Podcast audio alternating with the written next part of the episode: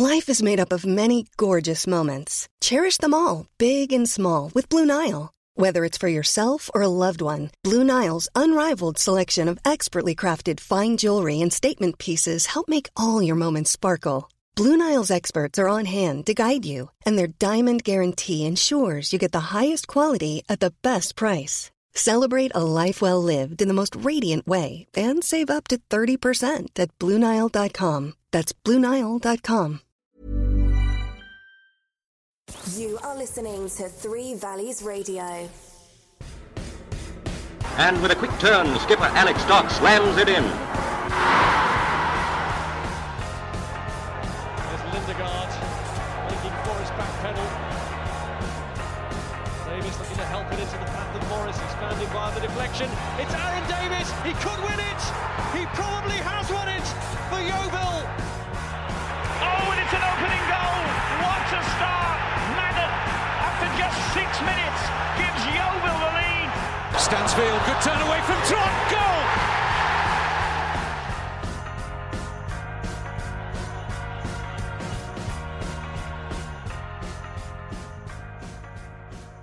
Hello and welcome to a special edition of the Glovers Cast with me, David Coates. I'd like to invite you to travel back with me to February of 1995, a time before many listeners were probably even born, and a time when Yeovil Town found themselves struggling at the wrong end of the GM Vauxhall Conference, today's equivalent of the National League, in a bid to avoid what seemed like an almost inevitable fate of relegation to the game's sixth tier. The club appointed Graham Roberts as manager.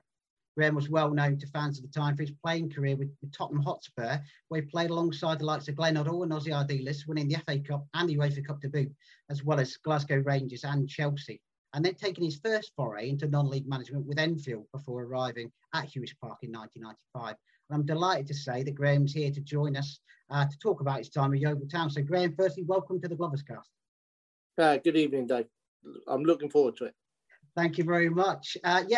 Really appreciate you giving the time to this. I suppose, given that introduction, can I just ask you to sort of cast your mind back to 1995 and just tell us, how did this come about? Yeah, Yeovil Town seemingly, destined for relegation from the conference.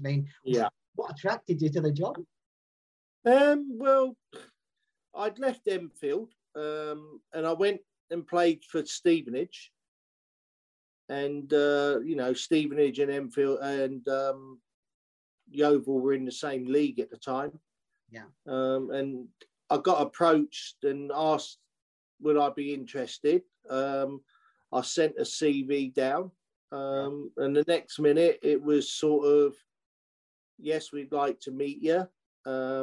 I asked for permission from Stevenage. They said no, but I had it in my contract that if a club came, then I could go. But Stevenage played. Silly buggers, excuse my language, but they played silly buggers, and they wouldn't let me go and talk to them. And then I remember we had a weekend off, and Yeovil were playing at Chelmsford, I think it was, in the cup. It must have been a cup game, and I wasn't happy at training, and the manager pulled me and he said, "Look, we're not going to let you go." And I said, well, I'm going to retire then. Right. And I spoke to the Yeovil board. Yeah. And, I came down for an interview, had another interview, and that was it, really. It took off. But, it was a match. Listen, I played against Yeovil when I was at Weymouth. And, of course, it was a massive club. And the good thing about it was they had a new stadium, and we never had that slope, and so they appointed me, and the idea was to try to keep them up because they were a lot of points behind, and so I went in straight away and brought maybe I think about 7 or 8 players with me. Yeah. And I remember you brought in, was it Kevin Dillon? I remember Kevin Brock as well. Dillon is good experience. He was player coach. Yeah, he was player coach.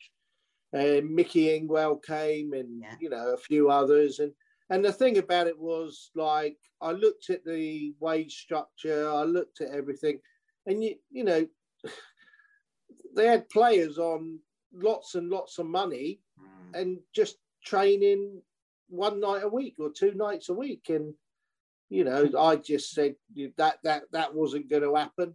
Yeah. If they're on that much money, then they have to come in training every day. I'll be there. We'll train every day. And some of them didn't want to do that. And so they left, and we started to organise the team and restructure it. And, you know, but we didn't, you know, I think we had a good go at trying to stay up.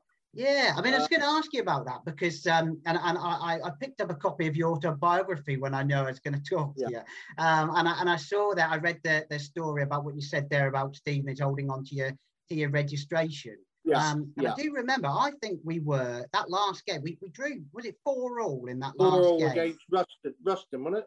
I think it might have been, right, right. And I think we'd have stayed up if we'd have won. Yeah, so we got pretty close. Yeah, I mean, do you think if you were, because you obviously played for, you know, certainly two of the seasons in the ISIS League, and I think you even played when we got back to the conference, didn't you? I mean, if you had been... What happened was we got relegated, and the first season, I never played at the beginning because Stevenage wanted 25,000 quid. Right.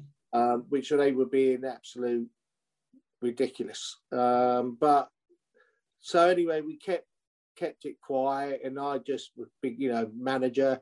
And then all of a sudden, I think the club did a deal, and I started to play again. And the first season was a restructuring season. It was sort of like we were in it. It was a hard league to get out. You had Enfield, Hayes, who were very, very good sides. And, you know, we stopped Enfield going up when they had to beat us in the last game, I think it was, at home or 6. They had to beat us by 4 or 5 goals, and we lost 1-0, which we should have won, really. But anyway, we had to play against them the following year, and that's when we went up. So, it was good times. Like you said, remembering back to that time, you said you really did clear the decks, didn't you? Because I think I counted them up. There was only 3 players that I can see who remained from when you took over, which was Chris White, lad Nick Burton, and Lee Groves. I think they might have been who the was only the second three. One? Nick Burton, or was he one of yours? No, he was one of mine, I think. He was one of yours. So only 2, Lee Groves and Chris White then. And I think only Chris White really stayed around, didn't he? Chris, and there was another lad, wasn't there, the centre forward. He was sort of coaching, what was his name? I can't think. Paul Wilson, was it? Maybe? Paul Wilson. Right, he stuck around, did he? No, well, he was, because he wasn't happy because... regarding the money wise, and you know, we couldn't. The league we were in, we couldn't pay what they were getting, and you know, it was ridiculous. So we had to clear the decks, and I think he moved on. And at the end of it, we sort of, you know, we got back on a structure that the club could afford. You know, we had some decent players. We had you know, players that won the leagues in the ISIS League, and you know, we needed, but they could play a lot higher, you know, and so that's what we had to get back to. And then we started, you know, the second season. I think the first season sort of was a bit sort of finding each other out, but because we had such great support, you know, the boys enjoyed. A lot of them came from London. You had Graham Kemp from Reading, you know, so, you know, it was about sort of keeping people together and progressing the second season. And I was always confident that in the second season in the ISIS that we would win the league. Yeah. And like you say, there must have been a great spirit there, because you came from London, and then I read in your book about that. It's not a short journey, is it, for training and everything? No, it's not. It's not a short journey, but, you know, sometimes you have to put yourself out. you know, I was fortunate that I could sleep with Brian in Brian Moore's house, or I could stay at Terry and Jean's house, you know, and Terry Cotton, and you know, and they were pleased to put me up and save me travelling up and down twice, you know, 3-4 times a week. So yeah, it was like I wanted it to be a family club, and I wanted people to appreciate. And every so often we would have a boys' night after a game on a Saturday that the boys stayed down, and they could go out and have a few beers and get to meet supporters. And I think all the boys enjoyed that. So yeah, we wanted to be a close knit family and a close knit team, and you know, we did that. And you know, I brought in other players. You know, Jerry Gill came in, the other lad from Bath City. Cousins, was it? Rob Cousins, yeah. Rob Cousins came in. There was another one. What was his name? Dean Burtby, wasn't it? Dean Burtby, you know. Yeah. So, you know, we took it to the next level, because they came from the National League, which is now the conference, and they came down and they saw what we had, and they gave us a little bit of quality that we needed. And, you know, Jerry Gill and you know, they went on to play at higher levels. You know, they went on to play in the league. So yeah, I was going to ask you, because you say that first season you had a very good team, and like you say, Hayes, I think we can all agree they were outstanding that season. And I think we finished fourth. But I mean, what that summer, what did you think? What was that little bit of something that you remember? Was it just that little bit of quality in the right places that you felt that you needed? You know, we like. I went to the board and I said, look, we need to, if you want to go up and where the club should be, then we need probably 2, 3, 4 players. Yeah. So I you know, I juggled them about, and we got to Jerry Gill, and Jerry really, really fancied it, and Rob Cousins fancied it. You know, you had 2 players there at the back that absolutely were fantastic. Rob Cousins, I don't think I've seen a better sweeper or centre-half in non-league football at that time. No, agree. You know, he was brilliant. And, you know, and then you had sort of, you know, but I had to make it as a squad, because you do get injuries in the season, and we just wasn't strong enough the first season. When we had injuries, you know, we couldn't replace with the quality we needed. In the second season, we could. And, you know, I always remember, like, you know, going to places where really, really hard places to go, and Wivenhoe and places like that, you know, if you haven't got the right players, then you're not going to come away winning. And we had to get that mentality right. We had to get the winning mentality. And we had that. And we had some really, really good players. Absolutely. I mean, like you say, that second season, I mean, I was sort of like 15, 16 years old then, Graham. And I remember just thinking, you literally blew teams away that season, didn't you? It was real. I mean, was that your philosophy as a, you know, obviously you played in some very good teams in your playing days. Was that philosophy sort of bred into you in those days? Yeah, but I think what you learn is you learn from managers you played under. You know, and I wanted to give something back, because I'd watched Yeovil a couple of times before I went there. And, you know, it was a long ball game. It was, you know, they played to their strengths, and that's all you can do with what players you got. And I knew we had good quality football players, and I knew that they could play. Don't get me wrong. There was pitches we played at that we had to go from back to front. Yeah, and the players adjusted to that. But, you know, I wanted to give the fans something to enjoy and cheer about. And I think we did that. Yeah. And that was the main thing, really, really putting smiles back on faces. And, you know, I remember, I think there was a game just before we won the league. And I think I'm trying to think who we played now. And anyway, like I'd had an accident on the Thursday night going home, and wrote my car off. This was with the deer, wasn't it? I read this in your book. Yeah, what was that about? Tell us that one. Well, we trained. I got up early in the morning. We had a board meeting, and so I was down there for 8 o'clock, and it was a long old day, and we finished training at 9, and the boys said, are you coming up? Because I would never drink and drive. So I said, no, I'm going home. It's been a long day for myself. And I said, don't be late on Saturday for the game. Anyway, I got in the car and going on the 303 and went over the brow of a hill, and there was a deer right in front of me, and I just hit it head on. And crikey. I toppled about 6 times. Jesus. And sort of was able to get out of the window, because literally in about 2 minutes later, a big lorry came over the hill and went over the car. So blimey, yeah, right. I was very fortunate, very fortunate. And you turned up for the match after that. That's above and beyond. I was a bit stiff. I was a bit stiff on Friday. But I went to Bristol and saw a chiropractor for my back and my neck and everything. And like he said, you can't play. And anyway, I played on the Saturday because we'd had 2 suspensions and I think we had 2 centre-halves were out. Nice. So we played, and I'm trying to think who we beat. We beat them 5.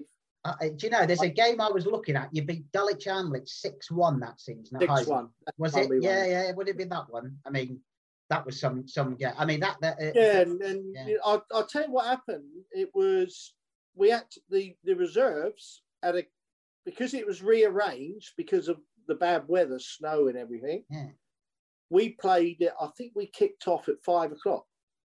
Right, okay. And, and we paid Dulwich's coach and everything. And, they came down and got a big whack, a big tonkin. So, they did. And it was a good day for everybody. Yeah, do you remember that game against Enfield as well? Right, that was towards the end, wasn't it? I think it finished 2-2, wasn't it? Yeah, but it's like 8,007 or something like that. Well, I think that's when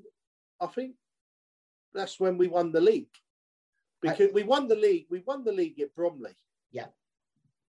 We had Enfield to play. Yeah. And then Enfield had to play Carshalton on the Friday night the following week. And we had to play Abridge Swifts away on the Saturday. You're right, yeah. And Carshalton beat Enfield at Enfield. I went and watched the game. It was 1-0. And then we drew 1-1 or 0-0 with Haybridge Swifts. Yeah, 0-0, I remember it, yeah. 0-0, yeah, 0-0. And then on the Tuesday, I think Enfield got beat again, and we beat we had to win at Bromley. Yeah. And I think we won, I can't remember, was it 3 or 4? I think it was 2-1 that game that we won. Anyway, we won the game and we won the league that night. Then we played Chelsea, wasn't it? Chelsea on the last game, yeah. Yeah, you're right. Eight and a half people, yeah.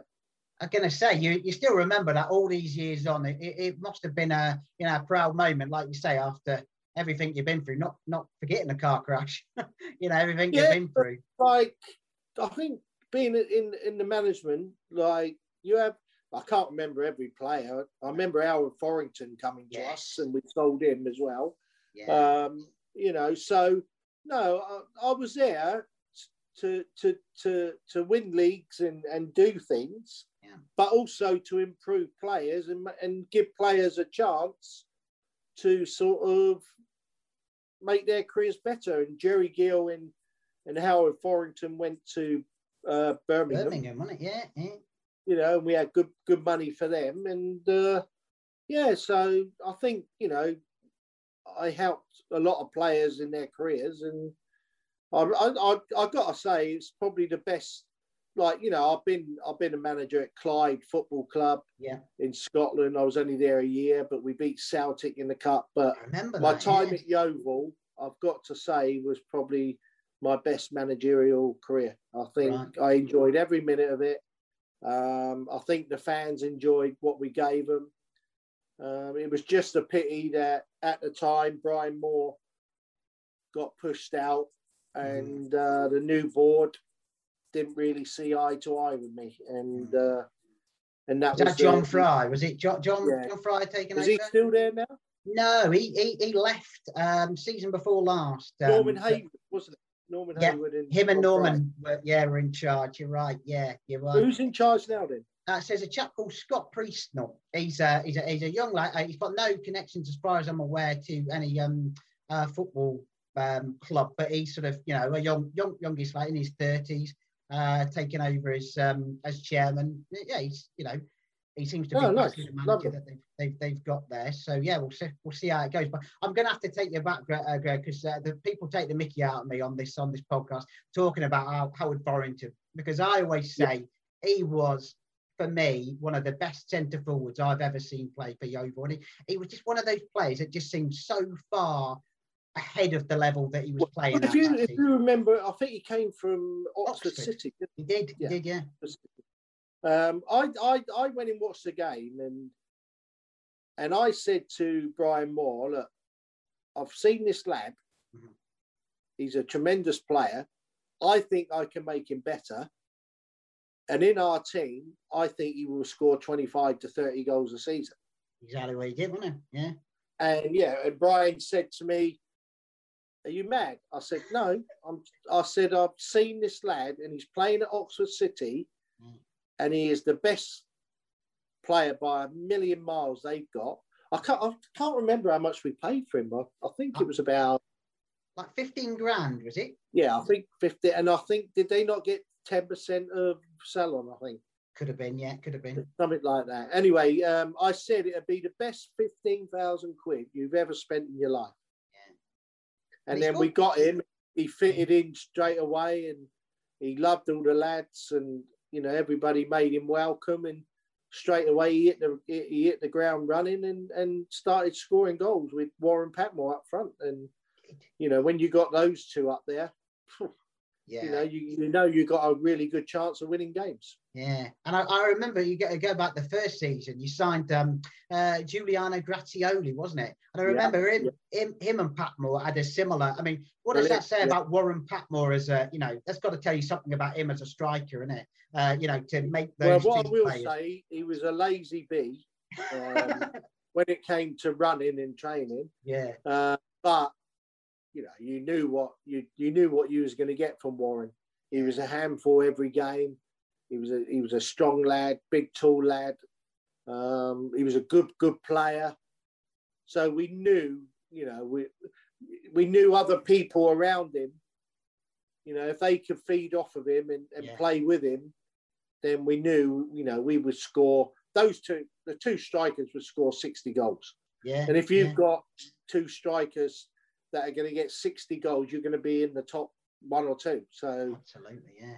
And that's where we went, And I remember the other lad who came from Bath City, the striker. Ding Burtby. No, there was another one, wasn't there? There was another one came from... Now, where did he come from? Oh, were you thinking of the first season we went out to the conference? We had Owen Pickard. From Dorchester he came from, didn't he? Yeah, he did, yeah. Yeah. So, yeah. No, but, because we sold Howard, I had to get another striker in straight away, and I tried to get him a few years before, but I had a chat with him, and he said he wanted to come, and he was a great player, Howard. Yeah, another great partner for Patmore, wasn't he? They fed off of each other. They fed off of each other, and they knew each other, and that's what good players do, and I knew they would do very well in the conference. Yeah, and like you say, you got the club back to the conference. That was the first thing. Yeah. And as you say, you assembled a team there in that first season back, which performed very well in that first season back. Yeah, well, I don't think I lasted very long, did I? I got February 1998. You left it. Yeah. So it would have been two-thirds of two-thirds of the season. Yeah, well, I asked the board for... I said, look, I think we were near about fourth at top, something like that at the time. Yeah, could be right, yeah. And I asked the board for some money to get a player or two, and they just totally didn't want it. And then I think what happened was I got some. I sent a well. Was it this thing? Stevenage, Stevenage, wasn't it? Yeah. Stevenage were playing Newcastle. That's it, in the cup. And, yeah. Cup, and I like Newcastle were coming down to us. Yeah. To play a friendly to raise money for the club, and sort of. It wasn't me, but it was. But I'll take the blame for it because we just said, like, you know, they were Stevenage were having a go at everyone, as I recall. Yeah. Well, they were having a go at all of them, and they were like, especially Newcastle and all that. Yeah. And I said to them that, you know, don't sort of think that we are all arseholes like them. Yeah. You know, we're a decent club, and we will make it very friendly for you to come down and enjoy your time down in Yeovil. And they put it out, and all of a sudden I think the board got the ump about it, and a week later I was gone. I remember I read about it in your book, and I think you said at the time, you know, you sort of you just had to hold your hands up to that, wasn't it? But I don't think it was nasty. I don't think it was just saying that, you know, we're not, all clubs are not like what Stevenage were acting like. They were being arrogant, weren't they? As I recall. Yes, they were very, very arrogant, and and so anyway, that's what it was. They like Colin Lippiatt, wasn't it? Colin Lippiatt, was your assistant? Colin Lippiatt was the assistant with Terry, and like he took over, and all of a sudden he started spending money. Where did it all come from? It was John Fry and Norman Haywood. That's how it was. So anyway, that's life. You get on. I do miss Yeovil. I love the place. I think we could have gone big places, but in the meantime, you've been in the league. Yeah, you've had some good managers, and hopefully you can get back into the league again. Yeah, let's hope so. I mean, that's going to be my last question, really, Graham. I mean, do you still, you've got a lot of clubs, and I know you got, you do a bit of work for Tottenham and everything. I mean, do you still follow Yeovil? Do you still look out for their results? Yeah, all the time. I'm, they were a big part of my life for 3 years, you know, and I actually asked my second wife to marry me on the pitch. I remember that, after that Chelsea game, wasn't it? It's a massive place. I really, I've not been back since. No. I've got to say that I do miss sort of that demeanour. I miss the fans. Because they were brilliant. I don't know what the fans are like now. I don't know if they're getting behind the team. I'd say. Different generation now. Hopefully they are. I know it's a difficult league to get out of now, but, I'd send them all my best wishes, and, hopefully the club can get back into the league and then start rebuilding and staying in the league. That's the main thing. Absolutely, Graham. Right. Well, I mean, I know I speak for a lot of people of my generation who say, it was great watching you and your team play all those many years ago. Probably more years than I care to imagine. But I just want to say again, it's been a pleasure speaking with you, and thanks again for your time. And and I'm sure we, hopefully can get back to the Football League, and maybe you can get yourself down to Huish Park. Yeah, lovely. Thank you very much. Really appreciate your time. Thanks a lot. All the best. Thanks, Dave. Take care. Bye. Bye.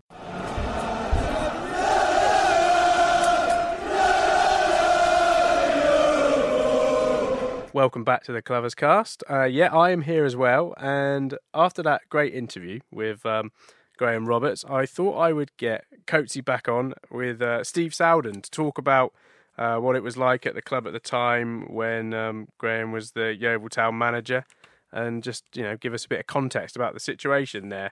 Coatsy, firstly, were you fanboying a bit speaking to Graham? Is he up there in the pantheon of Yeovil Town managers for you?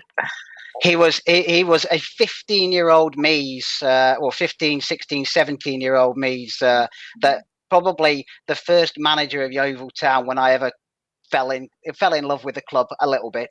Because up until then, and Steve will be able to probably tell us a bit more about this, but I'd probably seen the 93, 94 and 94, 95 seasons of the GM Vauxhall Conference, which Steve will tell you were utterly forgettable. And when Roberts came in that, that would have been 95, 96, I think our first year out of the Vauxhall Conference, was probably the first season I remember where I thought, wow, this is amazing. And that's probably what made me fall in love with it. But yeah, Steve, the seasons before that weren't much to write home about, were they? No, they weren't. You can say that again. Yeah. But do you remember when he arrived? Because what were you doing at the time? Were you at the Yeovil Express then? Or? No, I was working in Bridgewater, / Burnham-on-Sea. Right. So I was working up there as a reporter. I think I just qualified. So I must admit, but thinking back to Graham Roberts, it's scary to think that it's 25 odd years ago now. Yeah. Just listening to him, it only seems like yesterday, really. It and does. Yeah. I still can't believe that you were still at school. Well, yeah. Ian, Ben won't be able to believe it as well. They're convinced my childhood was all spent in black and white, sitting for oil paintings and things like that. But it was true. I think those two seasons we had, I think I'd just left school and I was just going to college. So I was kind of at that time in my life where I had a lot of time on my hands, studying at Yeovil College. And I do remember, I think those two seasons we were down going to just about every game, I would think. There were probably a few Somerset Premier Cup games that I missed, but it was some season. But yeah, Ian, for fanboying 100%, but I was also probably a little bit scared of him because he was probably a Marmite kind of character. He could definitely throw a tantrum when he wanted to, and he could definitely, put the fear of God into people if you rubbed him up the wrong way, I think. You look at his playing career, and he was obviously quite a high profile player. Was he? Yeah. Was he a big get for the club at the time? Oh, I would say so, because it wasn't that much before, when he was obviously at Tottenham and Rangers, where he was winning things, and he was a well-known name. And I think some of the older supporters at the time could probably remember when he played for Weymouth. So there was obviously that connection. But he was a class player. I can always remember, even though it was a bit sort of on the plumpish side, shall we say, and wouldn't be running back. Careful, Steve. He could be listening. Yeah, very true. I'm sure he wouldn't mind me saying. But he wasn't sort of the player that would go from one box to the other. But he didn't need to. All he needed was the ball at his feet, and he could just ping the ball up here, there, and everywhere, and find a player. Obviously, some of his tackles might have been a bit more agricultural, shall we say? But it's like Coatsy said, he was Marmite. You either loved him or you didn't. Really, and I must admit, I liked him because he got the interest back in the club, no question about it. Right at the right time, really, when we needed it most, because we were sort of spiralling out of control, really, in a downwards fashion. So he came in and steadied the ship, I think. Yeah. And it was interesting, just sort of bringing it up to date a bit. But he came in, as I remember, I think Brian Moore, who a lot of older supporters will remember as chairman at the time. And John Fry probably arrived at the club around about the same time as Graham Roberts, I think. Maybe just after him, because I think he said in that interview that it was Brian Moore that brought him in. Mm. But so he and I remember him saying, I think he said in the interview that him and John Fry perhaps didn't see eye to eye in some cases. But Roberts, I think, was brought in because he knew the division we were going into, the ISIS League, as Ben said a couple of weeks ago. Nothing. If you think ISIS these days, it's not the same ISIS. It was, I think, an insurance firm that sponsored the division. But yeah, he knew, who the players were in a very London-based division, and obviously one of his first signings was Warren Patmore, who, Ian, yeah, I don't care how new young you claim to be, you'll remember Warren Patmore for sure. Yeah, well, he was the star. He was the star of the team when I first started going in '98. Granted, he was towards the tail end, but he still had that moment at Bolton Wanderers in the FA Cup. So, you know, as signings go and legacies go, Graham Roberts did leave a big legacy at the club with a player like Warren in the history books, didn't he? Yeah, and Tony Pennock as well. He brought to the club, who obviously went on to do some amazing things. Yeah. To be fair to Graham Roberts, he brought in some really good players, sort of names that will always be associated with Yeovil, like Tony Pennock, Warren Patmore, Mickey Engwell. Yeah. The list goes on, really. Then obviously, later on, he brought in Jerry Gill, Rob Cousins, Howard Forinton. Cracking players. I wish we still had them now, to be fair. But yeah. If I ever got to speak to Howard Forinton, that would be a proper fanboy interview, I think. You probably heard me dreaming over him in that interview, but he was some player, wasn't he, Steve? I remember it was like half a season he played for us, and he was just so far above the level he was playing at. It was untrue. Yeah, he was one of those players that I think in sort of modern day times you could think of like Kevin Gall or Paddy Madden, but with Howard Forinton, you really did think that every time he got the ball, he was going to score. There was no, and he did more often than not. He did, yeah. Yeah, and then obviously went on to Birmingham, and then his comebacks were. Do you remember him when he came back a couple of times, didn't he, Forinton? Yeah, do you remember him? Yeah, he came back when Colin Addison was manager, wasn't he? I think, and he got injured, and I think he got injured in the second game back, and he was cropped again. So that was, and that came at a time when you could just see the conference slipping away from us with Rushden sniffing around. So it was just bad luck. And then obviously Gary Johnson brought him back during the following season for the. He did, didn't he? Yeah. Yeah, well, two seasons later, wasn't it, for the conference winning year. He did score a couple of goals, I think, didn't he? I think he scored at Chester, I seem to remember. Yeah. Very wet Chester. But I was just, I'm not a stato, it's not numbers I think keep in my head, but I was just looking at the statistics, and that in the ISIS winning season, I see Forinton scored 26 goals in 24 games. That's something, isn't it? Well, it's Roy the Rover stuff, really. Yeah. And you have him and Warren up front. Yeah. Well, you're going to get goals galore, aren't you? Yeah. I think we've said it a couple of times on here before. You look, you saw how good a player Patmore was by the fact that he still scored as many goals as he did. But then you look at, and Steve, you'll remember Giuliano Grazioli. I remember coming in for a couple of, and he, alongside Patmore, just couldn't stop scoring. Then you had Forinton, and then afterwards you had Owen Pickard, didn't you, who came in? And him, those, and Patmore just showed you what a player he was, that he could score as many goals as he did, and, have his strike partners do the same. Yeah, he was Warren was a classic big striker up front, wasn't he? He was like the John Toshak of Toshak and Keegan's kind of thing, really. That one, Steve. Yeah. Yeah, well, it's a bit before my time as well. I don't get many opportunities to say that on this podcast. I'm going to take them. But I've heard older supporters talk about Toshak and Keegan. But no, what Warren was, he was your target man, and he used to link up brilliantly with his strike partners.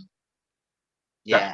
And looking at the stats here with Grazioli, he scored 16 goals in 13 games. There you go. Yeah. Yeah. He was a proper fox in the box, wasn't he, Grazioli? Yeah. Whereas Warren that same season scored 27.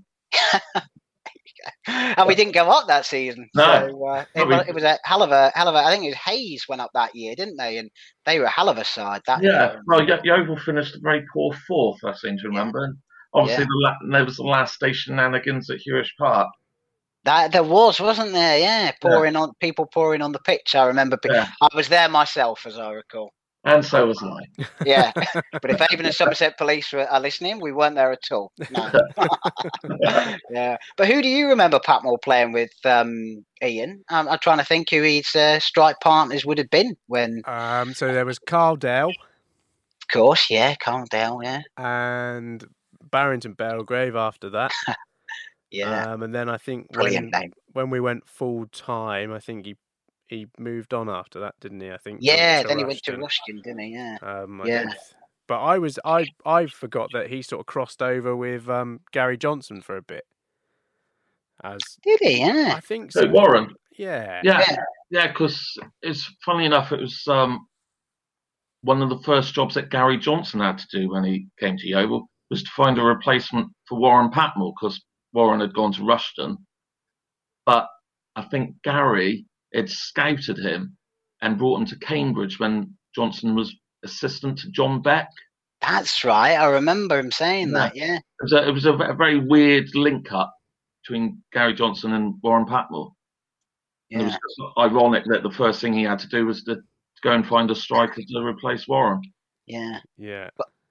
But on Robert, Steve, I actually, before I spoke to him, I bought his autobiography, which is called Hard as Nails, and it's got a picture of him in, I think it's in the cup final. He's got blood pouring down his head, and I think I was reading in there that he was playing the cup final for Spurs, and he lost 4 teeth, and then carried on playing through the game. And that was, like you say, that was the kind of player he was. He was uncompromising to. In an era when uncompromising defenders were quite quite a regular thing. Now I think if some of the tackles he put in then were today, not blimey VAR. I don't know. Yeah. You wouldn't need VAR for some of them. I don't think you needed VAR for some of Graham Roberts' tackles. But he was a full-blooded centre half. To be fair, he was. Yeah. And did that style sort of find its way onto the pitch? Was his playing style the same way as his the teams he managed, or what were we like as a side then? The word I would use to describe our those teams, certainly in the second season when we got back into the conference, is swashbuckling. Because we were literally just like blowing teams away. And that was, I mean, Steve mentioned before, I remember in one of the first games I saw him playing, because he mentions in the interview that he couldn't play when he first arrived because Stevenage were playing silly buggers with his player registration. So we went down without him playing, but then he got his registration released for when we were obviously in a division that Stevenage weren't in. And I remember there being one game where he picked the ball up and he just pinged it halfway across the pitch and found his man just, perfectly. And I can't remember who he played the ball out to, but he must have been surprised to see, somebody playing at that level, get the ball to him like that. And I think that was the thing. He was uncompromising and he was, as the book says, hard as nails, but he was classy player as well, and I think his teams probably mirrored that a bit. Would you say, Steve? Yeah, definitely. It shone through. Like I said, he didn't have to run around. He could just stand still with them, and once he got the ball at his feet, he could just pass the ball to anyone anywhere, and he'd find his man. He was just a class act. Yeah. I thought. Yeah, and I'd forgotten he played for Weymouth. Mm. Yeah. I hadn't realised that. Yeah. I mean, never mind. Somebody else, I suppose. We can forgive him, can't we? Yeah. Yeah. I mean, I was again reading through the book. There were a couple of stories about him that I'd forgotten, and I know he mentions about the hitting the deer and the fax situation, which led to him not being at the club anymore. But one I read in his book that I forgotten about was that FA Cup tie with Taunton Town. Do you remember that one, Steve? Yes, I was there. Yeah, me too, yeah. We'd drawn the first game, hadn't we, at Yeovil, and got a replay back at Taunton. And it was a full-scale riot, I think, as I remember. And wow. I think Roberts was doing his best to wind the home fans up. But certainly said it was in the book, anyway. Yeah, I think he did get into trouble, didn't he, with the police or the FA about perhaps saying a few things to the Taunton fans at the end of the game, Yeah. I know Yeovil won the replay. We did. 5-3 or something. Like it that. Was a, yeah, it was a proper.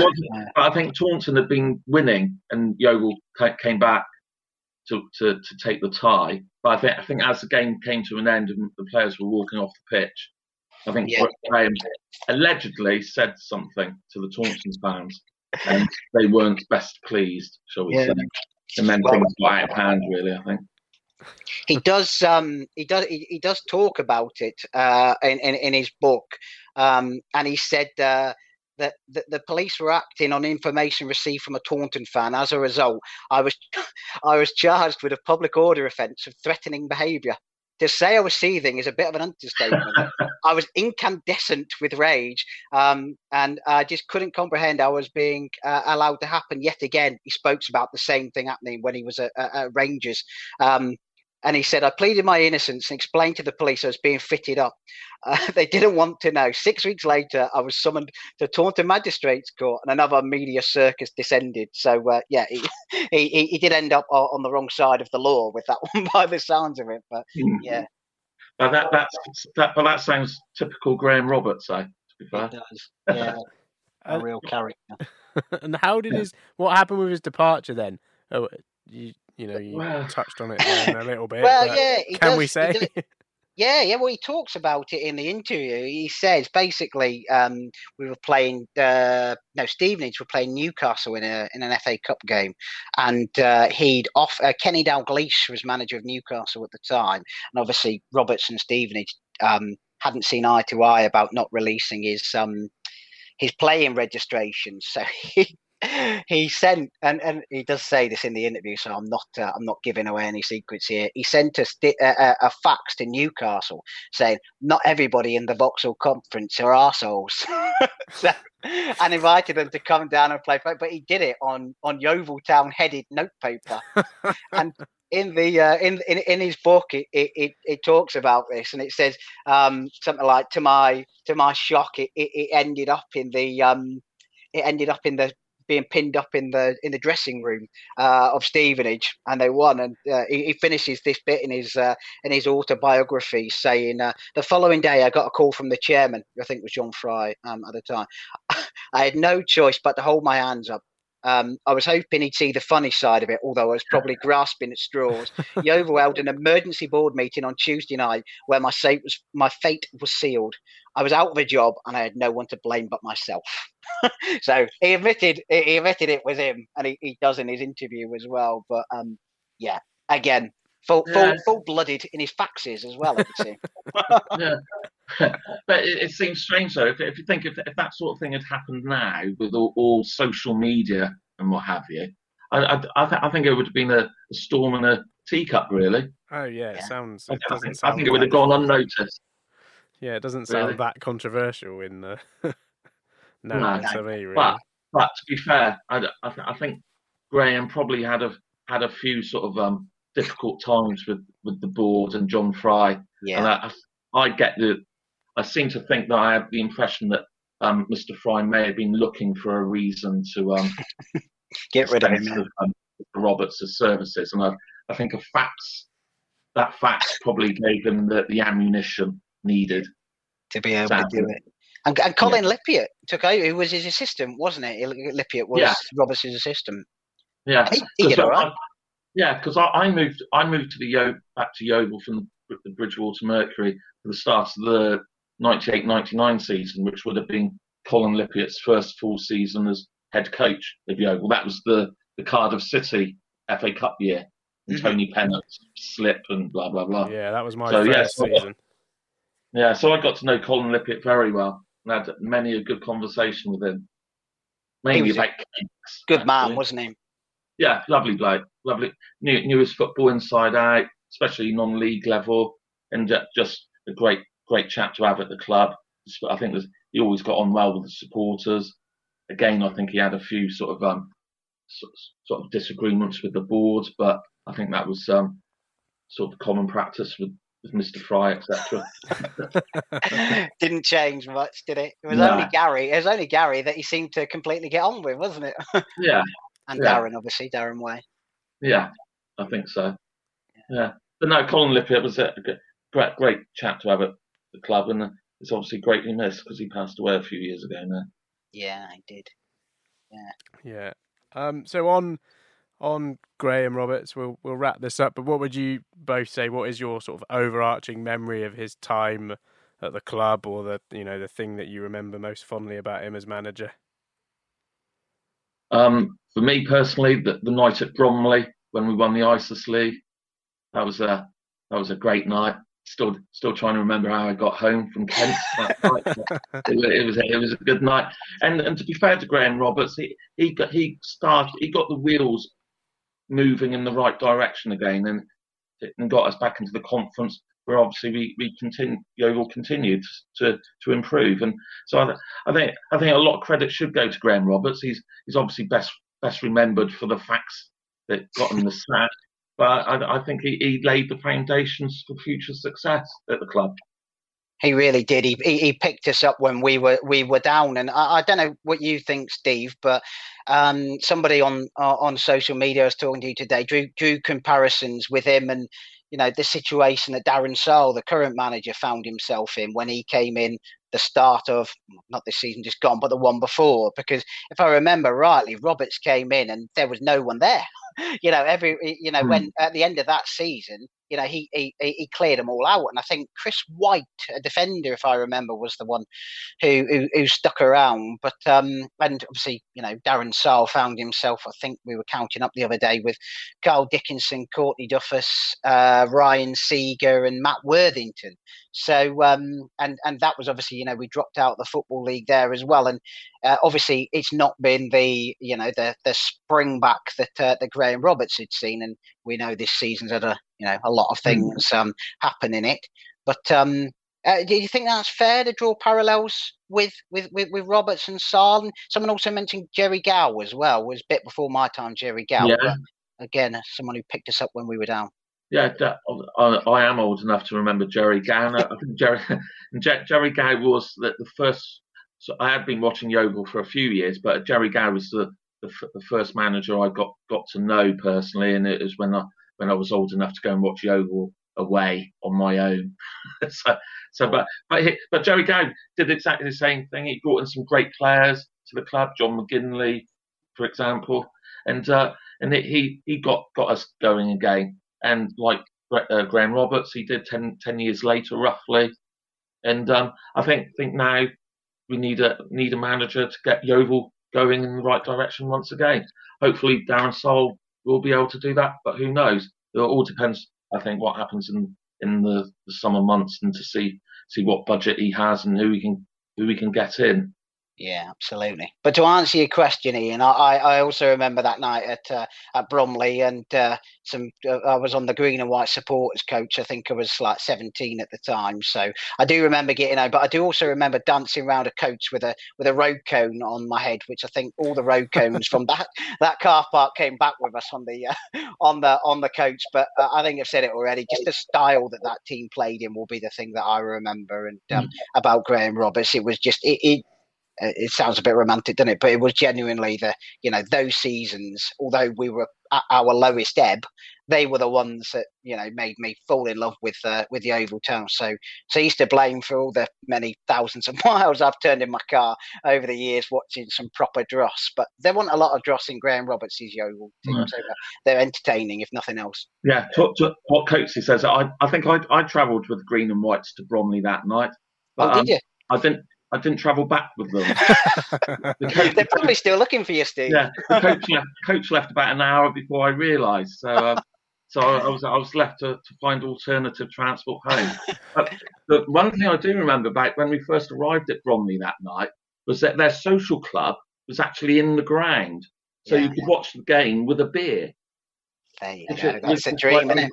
Which is unheard of, really, in football, that you could actually stand at the side of the pitch with a beer. Yeah. It was like heaven. Yeah.